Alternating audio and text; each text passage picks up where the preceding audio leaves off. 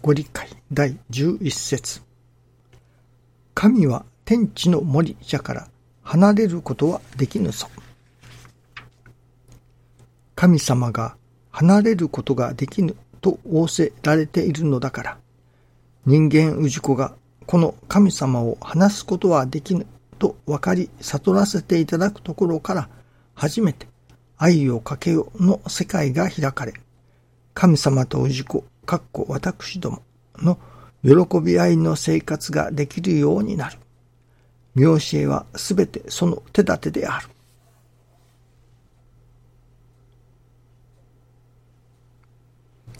見教えはすべてその手立てである。と教えておられます。神様と氏子の喜び合いの生活ということですね。今朝いただきましたのは、愛楽理念は助かりの理念だといただきました。愛楽理念は助かりの理念。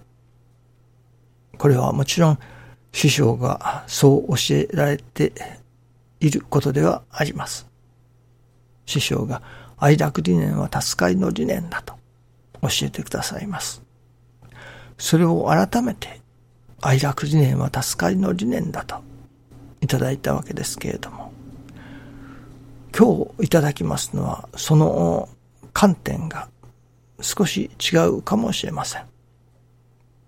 どういう観点かというと、愛楽理念はどこまでも助かりの理念だということですね。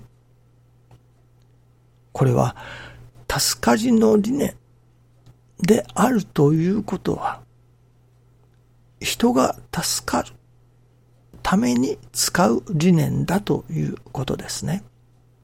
もちろん、師匠の意味されるところは、一時的な人の助かり、それも含まれましょうけれども、いよいよのところは真実の人の助かり、そのための理念だということですね。これは、裏を返せば、愛楽理念を人の助かりのための理念として使うこと以外に使おうとしても、本当の本来の性能を発揮しないということになりましょうかね。まあ極端な言い方をすれば自動車これは陸の上を走るものですね。また船ボートですかこれは海の上を走るものですね。海の上で走るためにある。移動するためにある。ですから、このボートを、例えば陸地の上に上げたら、ボートとしての役はあまり立ちませんね。まあ、乗って遊ぶくらいはできるのかもしれませんけれども、移動手段としてのボートの役割は果たせませんね。同じく自動車を海の中に持って行っても沈んでしまい、海上での移動手段には使えません。ですから、それぞれの使い道というのがあるわけですね。愛楽理念は人が真実助かるということのために使って初めて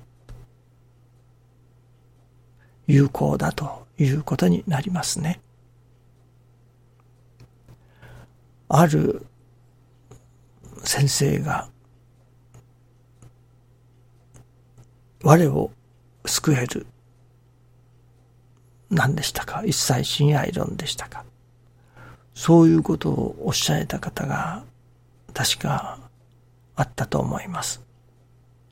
大変まあ子供さんのことで難儀をしておられ、それが愛楽理念、一切親愛度によって助かられた、おかげをいただかれたと。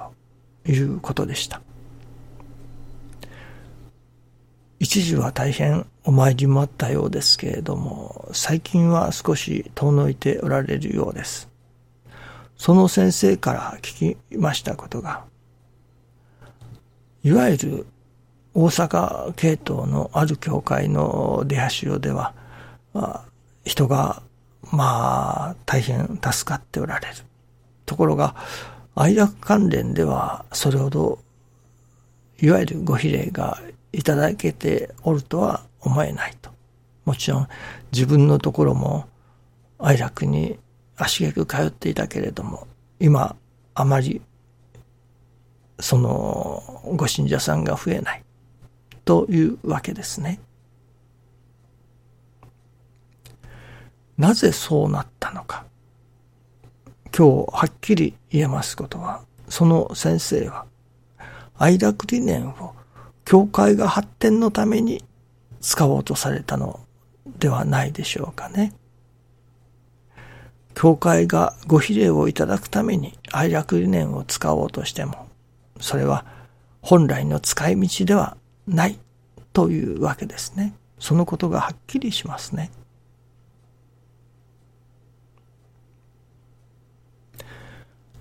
愛楽理念は教会の発展のためとかご比例をいただくためとか、楽をするためとか、そのためにあるのではないということです。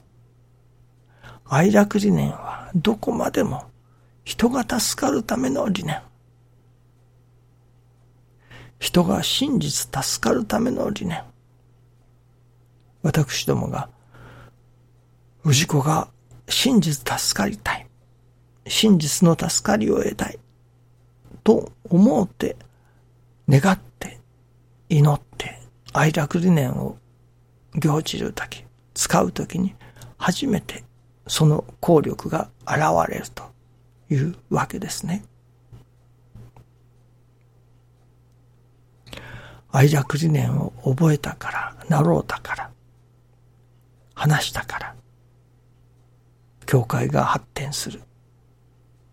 ご比例をいただく。ということではない。そこにはつながらないのですね。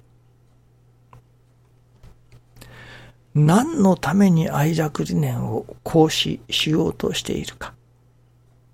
ということが大変重要なとこになると思いますね。人が助かることを願って、人様のより真実の助かりを願って、愛楽理念を行使するならば、それはご比例がいただけれるかもしれませんね。教会が発展するかもしれませんね。いわゆるその動機というのでしょうか。心根というのでしょうか。どういう心根を持って、どういう動機を持って、その愛楽理念を行使しようとしておるか。という心が、そのところが大変大切だということですね。どこまでも愛楽念は人間の真実の助かりを願っての助かりの理念だということですね。そこの芯がぶれますと役に立ちませんね。どうぞよろしくお願いいたします。ありがとうございます。